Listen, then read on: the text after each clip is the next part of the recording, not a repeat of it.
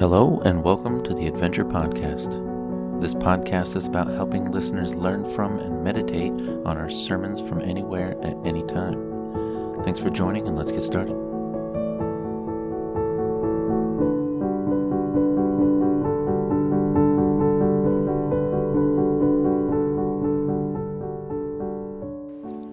So uh, this afternoon, I'm, uh, Travis is going to drive me down to St. Louis, and tomorrow morning at 6 a.m., after going to Waffle House because we don't have those, going to Waffle House at 4:30 in the morning for breakfast, we're going to set in at six um, near Granite City, Missouri, nor- north of St. Louis, and float all the way to the Gulf. And uh, should take about 30 days, all 30. And uh, we're going through the oh You'll, you'll love this. So I was trying to find out what the water levels are doing in the swamp area we're going to go down. And so I called this DNR guy in Louisiana. And he goes, How can I help you? And I said, Well, I wanted to see what the water levels are like in that Atchafalaya area. And he said, Blank Yankees. it's a Chafalaya. A Chafalaya. And I'm like, I'm only passing through, sir. I'm only passing through. So, anyhow, but you can follow that trip on Facebook at Expedition S2S, the letter S, the number two, the letter S. And you can also catch us on Instagram. Uh, we'll be posting every day and kind of updating you. And uh, that's my boat on the Jeep out there. That's what I'm going to make the whole trip in 12, about 1,200 miles. So, pray for us and uh, my wife's going to meet me at the end. We found a park on the Gulf that has showers. So I, I know I smell bad after like a week and a half on the river without showering at all because Mark Krukenberg came out to see me on a sandbar last year when I was finishing up, and his eyes watered. and he was a hog farmer for 30 years, and I think I, I shocked him. So Anyhow, we appreciate your prayers. All right, so about 3,000 years ago, God made his people a promise. He made a promise to King Solomon about restoring and healing God's people. And it's a promise that still stands today because it's a promise made by God to his people, and it's a promise made on principle to all of his people. And this is one of the most one of the most uh, important and well-known promises in scripture.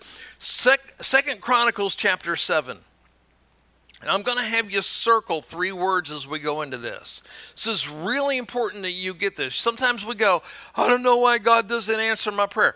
We're going to talk about that today. I may be able to explain some of that and help you out here. All right second chronicles chapter 7 verse 14 then circle this word if. If my people who are called by my name will humble themselves. All right, circle the if again. Here we go again. If they will pray and seek me and stop their evil ways, I'm going to insert a word just for context here.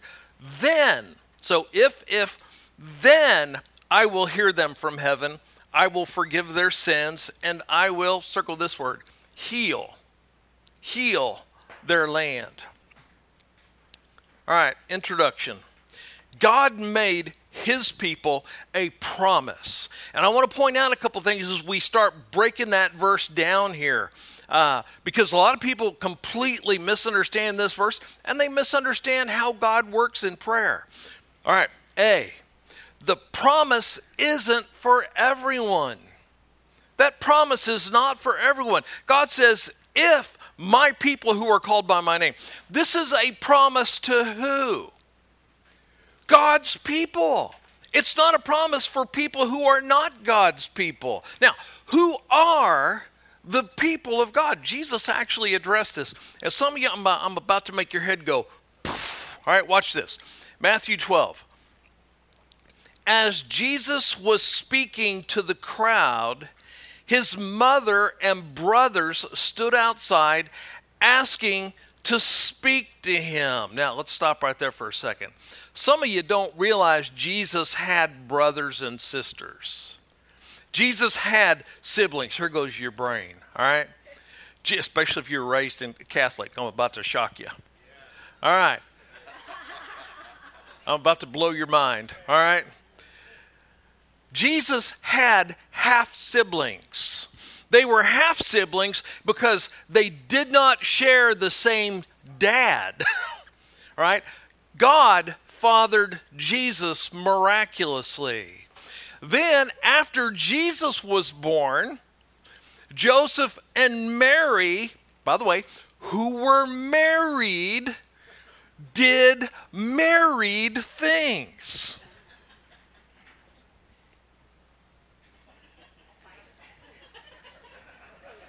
Do I need to get the crayons out? All right.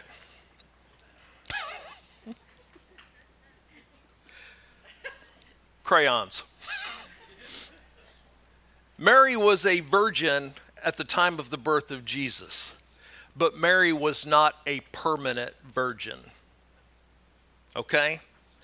She, we'll go King James, knew Joseph. All right.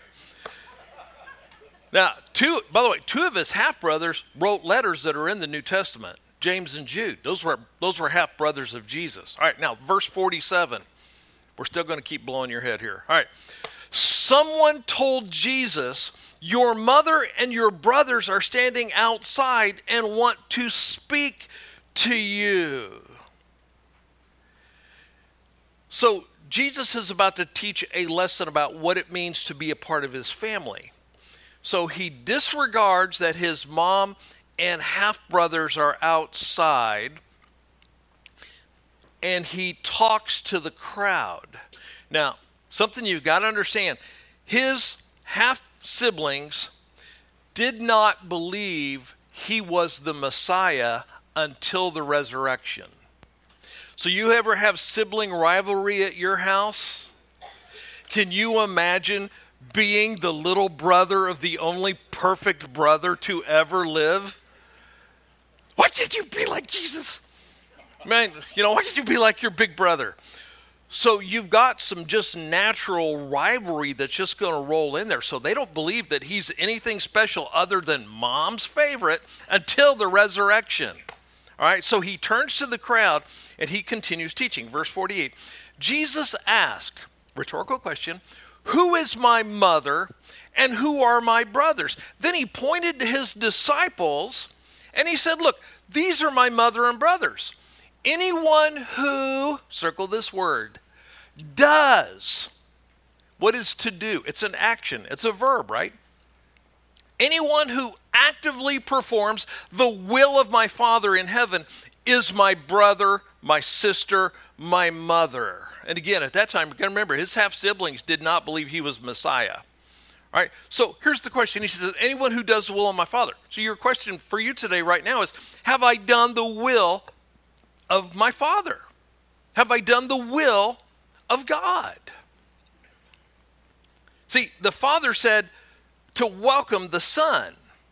And if you have not accepted Christ as the Messiah and committed your life to Him, you are not welcoming the Son, and you are not a follower of Christ, and you are not a part of the family of God. I mean, it's pretty straightforward. Jesus says that. If you have accepted Christ, if you have chosen to follow him and learn from him, then you are in the family of God. So, this verse we're looking at is a promise to you for healing and for restoration. All right, let's go to B. The promise is for those willing to be called by his name. Hey, have you ever been you ever been embarrassed to identify yourself as a Christ follower? Oh, I have lots of times because of my peers. you ever feel like if you're going to tell somebody you're a Christ follower, you have to point out someone else to go, but not like them? I know I, I am a Christ follower. I'm, I'm a believer. I'm a Christian, but I'm not one of those. I'm not one of the wing, wing nuts. I'm not. Yeah, sometimes other people follow Christ so badly we feel like we need to put a disclaimer on, on, on our statement that we're claiming. That's really weird. But you know, one of the challenges you and I have today is that everybody has become so bold about their political beliefs. It's such a weird time to be alive where you have people cheering the murder of unborn children and then crying for safe, safe spaces because someone used the wrong pronoun. What in the world has happened to us? And through all of that, God's people don't say a word, and nobody even knows we're Christ followers. We want to do it from the closet. Look at Mark chapter 8, verse 38. Don't be ashamed of me and my message among these unfaithful and sinful people. Here, underlined to the end. This is really important you get this. If you are ashamed of me and my message among these unfaithful and sinful people, the Son of Man will be ashamed of you when he comes in the glory of his Father with the holy angels. In other words, you hide and deny Christ here, Christ denies you later. That's scary stuff. I don't want that for any any of you in our adventure family. All right, here's the next thing. C. The fulfillment of any biblical promise always has conditions. Always has conditions. Listen, with every promise, there is a premise. Every promise has a premise. There is always a condition. If you do this, then I will do this. If you do that, then I will do that. If you don't do this, then I won't do that. If this happens, then this happens. Now, listen to the text again. If my people who are called by my name will humble themselves, if they will pray and seek me and stop their evil ways, then, see, there's the, there's the caveat. If they do these two things, then I will hear them from heaven. I will forgive their sins and I will heal their land. Now, God, God puts four conditions for healing and restoration in my life. I don't know what you need to have healed in your life. I don't know what you need to have reconciled or restored in your life. Maybe you need your body restored. I mean, let's admit it. We're all a day older than we were yesterday, right? And I notice that each morning hurts a little bit more than the morning before it. Maybe you need your marriage healed. Maybe you need your children restored. Maybe you need your finances restored. Maybe you need your dream and your passion restored. God says, I can restore all of that according to my overall will for you. But before I do that, I need something from you. If this, then I'll do this. All right, here we go. Condition number one I admit I'm not in control. I admit I'm not in control. One of my favorite verses from Proverbs, this is not in your notes. If you want to read it later, it's Proverbs 19, verse 3. Proverbs 19, verse 3. People ruin their lives by their own stupidity and then rage at God. I love that verse. You see, what we've got to do to meet the first condition is we admit that we're powerless. We admit that life has got under control. This is known as condition number one or step one. Some of you know this step. Some of you need to figure this step out. now, listen, what's that called? What's that step called? That step is called humility. That's what it is. It's humility. It's a confession. God is still God and I am still not.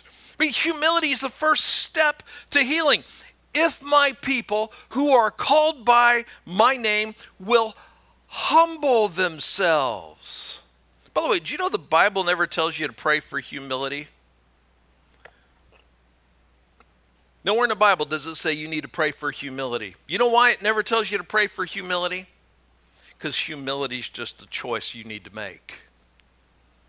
There's nobody stopping you from making that choice but you. Humility is something you do yourself. God doesn't do it to you or for you, you do it. Humility is a choice. So instead of saying pray for humility, it just says choose to humble yourself.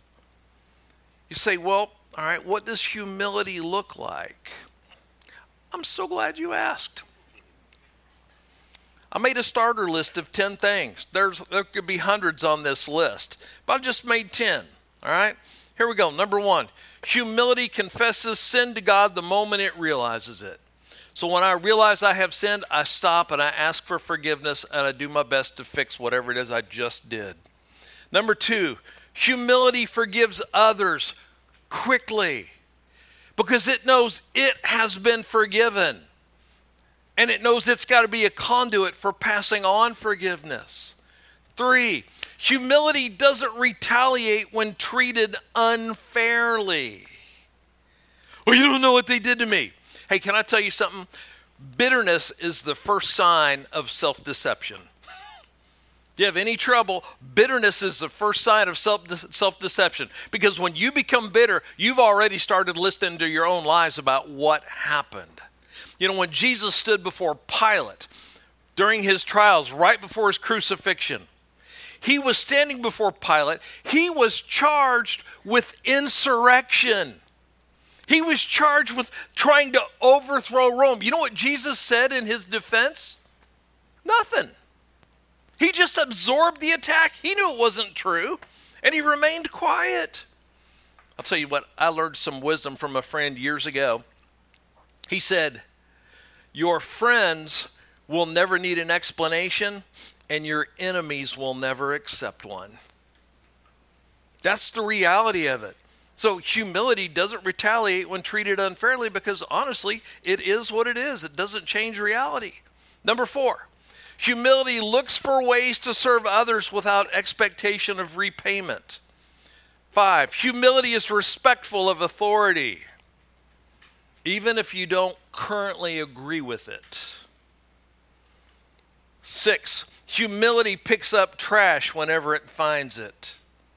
Seven, humility leaves a public restroom cleaner than it found it. Eight, humility models dependency on God. Nine, humility speaks well of others and never uses put downs. Ten, humility prays for those who hate me. Those are just a few examples of thousands. And listen, that, just those 10 things, that is a hard way to live. I mean, who in their right mind would choose that? People who realize humility is a bigger deal to God than anyone else understands. Humility matters. When we choose humility, God chooses to do some things in our life. All right, B, let's keep going. What is the benefit of humility? Let me give you four things God will do in your life if you work on choosing humility and putting it into play. Number one, if I'm humble, God will guide me. Psalm 25 God guides the humble in what is right and teaches them his way. You say, Well, I don't know what God's will for me is. Humble yourself. I mean, you want to know God's will? It's not given to people who think they're going to control their own way. It's not given to people who think they're the smartest person in the world. It's not given to people who are looking for shortcuts. Humility invokes God's guidance. Number two, if I'm humble, God will bless me. Listen, this is repeated over and over and over and over again in Scripture, but here's just one example Isaiah 66. God says, My hands have made both heaven and earth, they and everything in them are mine. I am the Lord, excuse me, I, the Lord, have spoken. I will bless those who have what kind of hearts? Humble and contrite hearts, who tremble at my word. Number three, if I'm humble, God will give me the power to change. I mean, the reality is the only way you're going to get changed is with the grace of God. Now, how do you get the grace of God in your life? How do you get God's grace to give you the power to change? James chapter 4. And he gives grace generously, as the scriptures say. God opposes the proud, but gives grace to the humble. Yeah. I mean, God opposes the proud. So every time I am prideful, I am on the opposite side of the issue from God. Anytime I am prideful, I'm boxing with God. I got news for you God's arms are longer than yours, right? every time. But humility will let, let Him guide me and allow me to be guided by Him. Number four, if I'm humble, God will reduce my stress. Anybody else here have stress? I'm going to paddle through alligators in two weeks. I already have a little stress. I was dreaming about that last night. Matthew chapter 11. Then Jesus said, Come to me, all of you who are weary and carry heavy burdens, and I will give you rest. He's saying, Listen, I will take that stress off of you. Take my yoke upon you. Let me teach you, because I am humble. So I'm going to learn from the humble. And I'm gentle at heart, and you will find rest for your souls, for my yoke is easy to bear. And the burden I give you is light. Man, wouldn't you like to have Jesus carry your burdens for you? Gives you a lot of deep rest there, doesn't it? All right, condition number two I ask God for help. A lot of us are good at this one, we just don't do it right. I mean, some, there have been times where the only prayer I could get out was, help. Now, how do I ask God for help? If my people who are called by my name will humble themselves and pray. Pray. See, when I learn to ask God for help, I also learn that I'm not waiting on God. God has been waiting on me. He's been waiting on me to do my part. If this, then this. 20 times in scriptures, we are commanded to ask God in prayer. Many people ask God for healing for their body, their relationships, whatever, but they never take the time to understand that God has said, if this, then this. So let me give you some encouragement here. Why is it good for you to ask God? All right, A. Jesus tells me to ask. That's the big thing right there. Jesus says, Ask me. Let's do this. Matthew 7. Keep on asking, and you will receive what you ask for. Keep on seeking, and you will find. Keep on knocking, and the door will be open to you. For everyone who asks, receive. Everyone who seeks, finds. And to everyone who knocks, the door will be open. Man, that ought to give you confidence. Tell them you can go to God. Whatever you got going on in life, you say, Well, I don't know if I should pray for this or not. Jesus says, Yeah, pray for it. It's His idea. Now, don't stop there. B. Jesus tells me to ask in His name. John 16. Truly, I say to you, if you ask the Father for anything in my name, he will give it to you. The problem is, most of us see that we go, I can ask God for anything, and we don't do the in Jesus' name part. Now, the other part of that is a lot of us have fallen into this stupid habit of thinking, this I pray in Jesus' name is some kind of a magical incantation that if you throw it on the end of a prayer, God has to do it. Ha! Gotcha! You're trapped, God. I'm trapping you with your own words. You got to do what I said because I said in Jesus' name.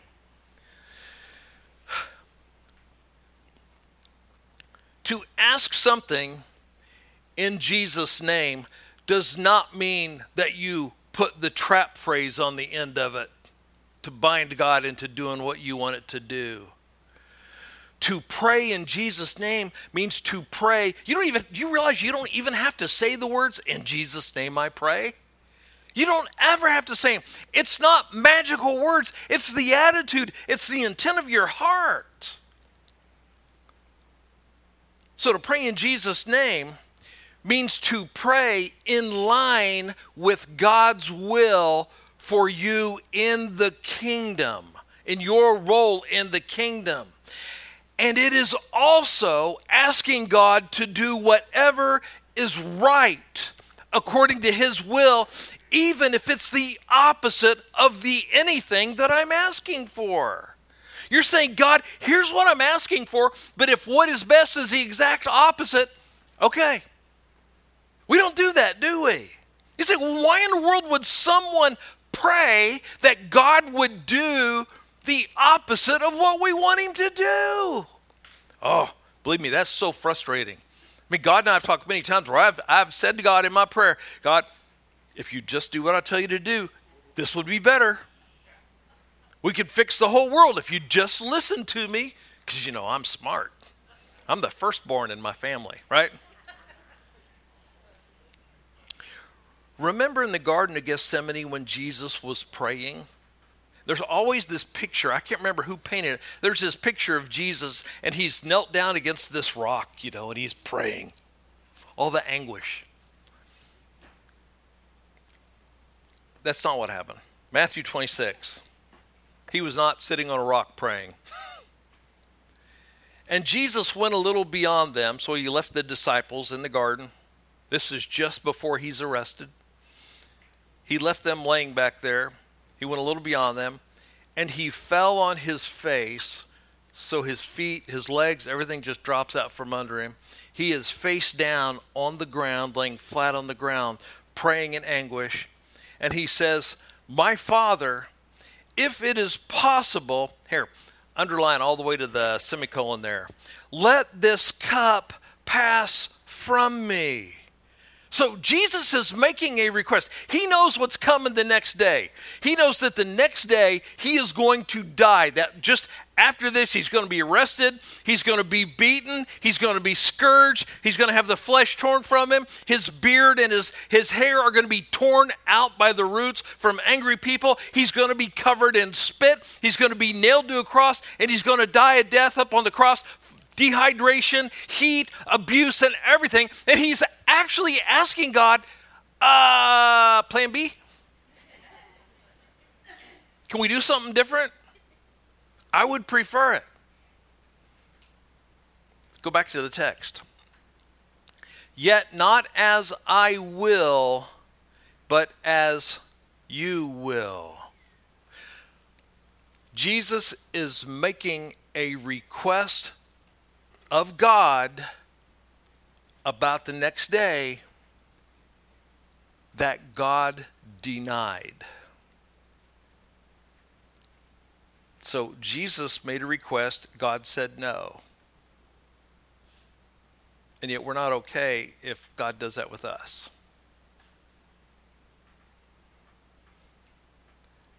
But the thing about what Jesus prayed was, he said, God, this is what I want. However, I want to do what you sent me here for. That's what matters most to me. You say, well, but I just want God to, I just want God to heal me. I just want God to make me better. I don't want to have to have these consequences going on. This is a story about Jacob, who Jacob was spoiled. Jacob was not spanked enough. I mean, I can't go into enough stuff about Jacob. Yet one night, Jacob is running for his life and he ends up, I mean, you heard the story of Jacob's ladder. He sees angels going up and down from heaven. Well, he ends up wrestling with this divine being. And at the end of the wrestling match, this divine being smacks him in the hip and does a major unalignment.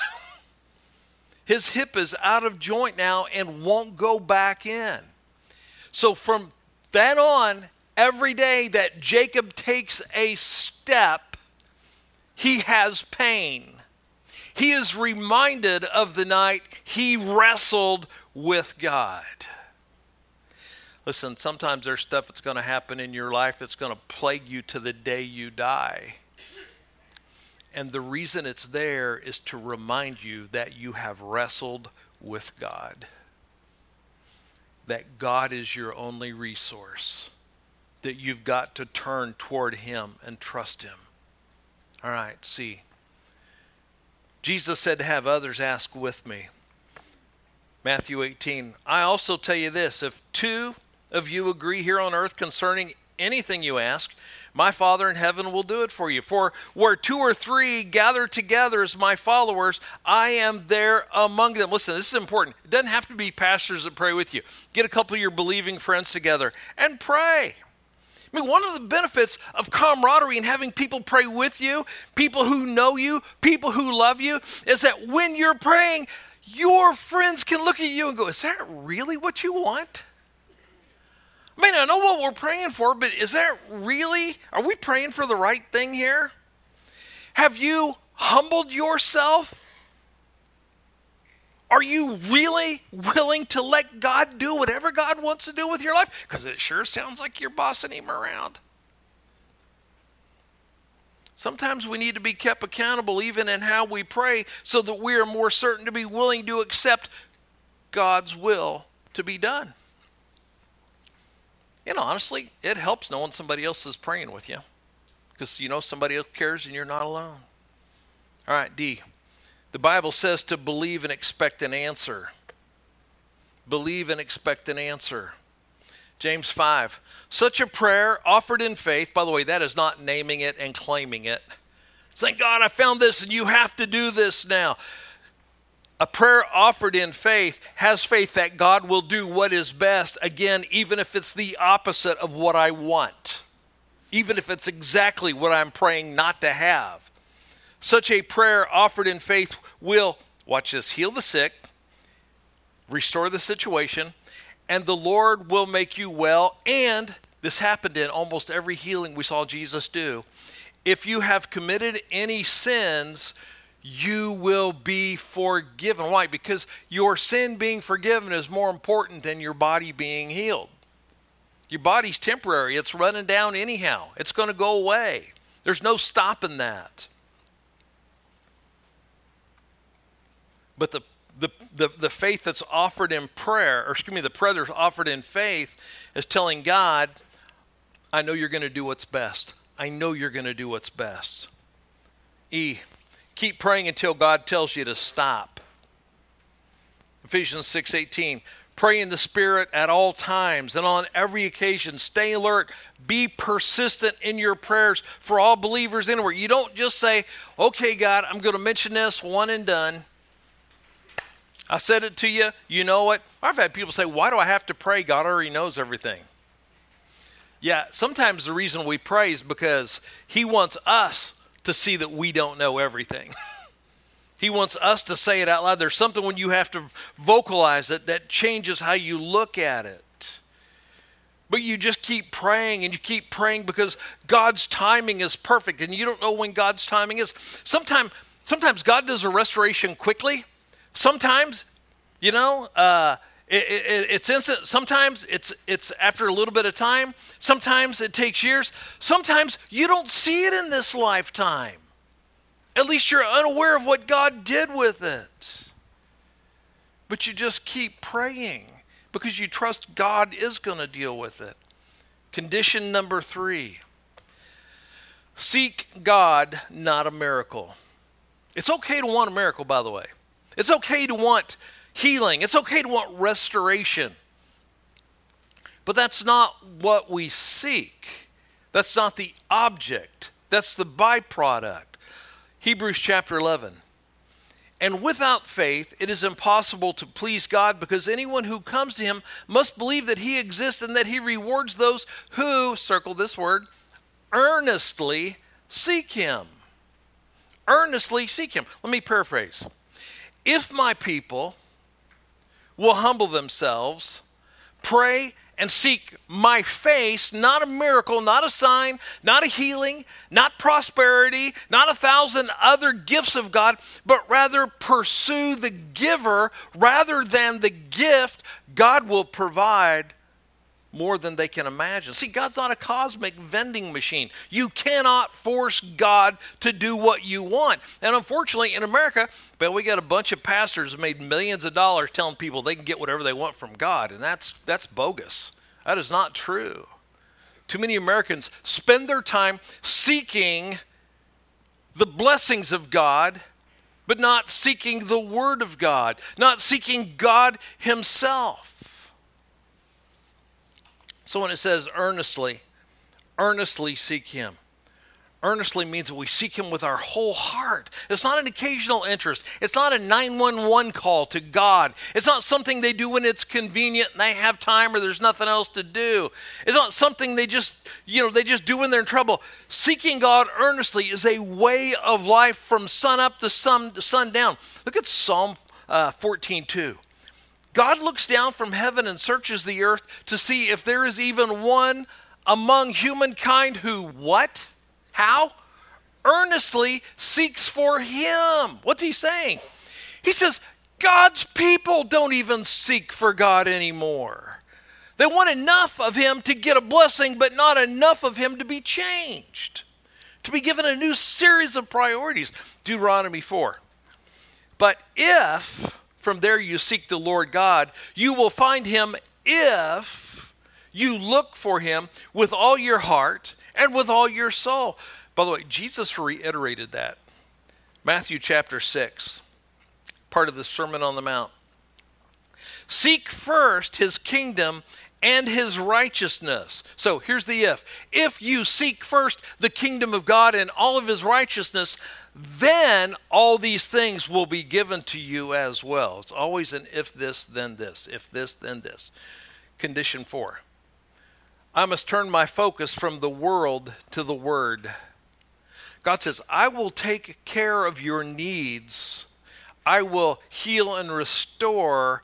Again, I want something from you first. Second Chronicles 7:14 again. Then if my people who are called by my name will humble themselves, if they will pray and seek me, and if they will stop what?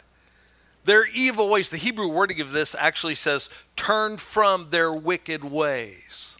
I find that that's such a fascinating thing. I want to define the word turn and the word wicked for you.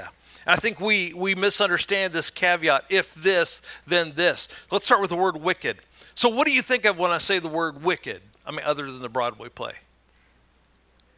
When I say wicked, what do you think of? Most of yeah, most of us think of something that is this undisputed evil that other people do, right? Human trafficking, rape, uh, drug dealing, sexual abuse, genocide, murder, pornography, whatever. That's what we think of when we think of wicked. But how does the Bible define wickedness? According to the Bible, wickedness is simply forgetting God. So anytime I forget God, that's wicked. Ever have moments where you get so frustrated you say something you shouldn't say? That's forgetting God. That's wickedness. Wickedness is not all those other things we just listed. Those other things, human trafficking, rape, murder, all those things, those aren't wickedness themselves. Those are the symptoms of wickedness. Wickedness is forgetting God. When we forget God, all that other stuff naturally produces itself. Isaiah 17, you have forgotten the God who saves you. That's wickedness. You have not remembered that God is your place of safety, not your own wisdom. And when we forget God, then all these other things we think of as wicked just start to appear in our lives and in our culture and in our society. Now, the word turn, where he says turn from their wicked ways, What he's actually saying is, I want you to turn away from those distractions and bring your focus back to me. So, to focus on God is the exact opposite of wickedness. Wickedness forgets God and looks away. To turn brings to come back. You know, at the birth of at the birth of the of the church in Jerusalem, the apostle Peter was preaching to the crowd that day.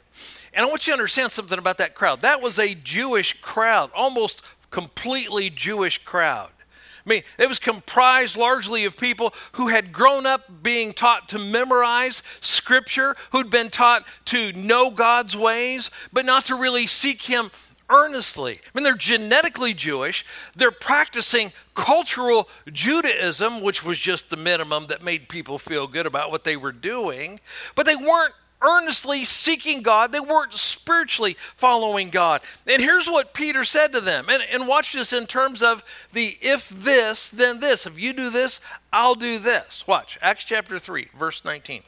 Now, repent of your sins and turn to God. Why? So that your sins may be wiped out. Then times of refreshment will come from the presence of the Lord. So let's reread it. Now, if you repent of your sins and turn to God, put your focus on God, then your sins may be wiped away.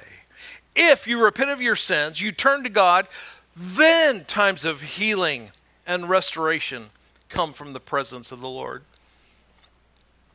I bet some of you need some healing. You need some restoration. You need some times of refreshment. Maybe in your marriage, in your family life, in your career. If if I humble myself, if I seek God, then God promises, and God keeps his promises. If this, then this. Let's pray. Father, thank you so much for Jesus. And we thank you for the promises there. Father, we thank you that you really set it out, you laid it out clearly for us. If we do this right thing, then this good thing follows. But you also warned us if we do this bad thing, then this worst thing follows. Father, none of us want to think of ourselves as wicked. And yet we forget you and we turn away from you every day, even if just for a moment. Father, may we turn away from our wicked things. May we turn away from those breaks where we, we fail to think about you, we fail to look toward you. Father, may our faces seek your face today. And it's in Jesus' name we pray.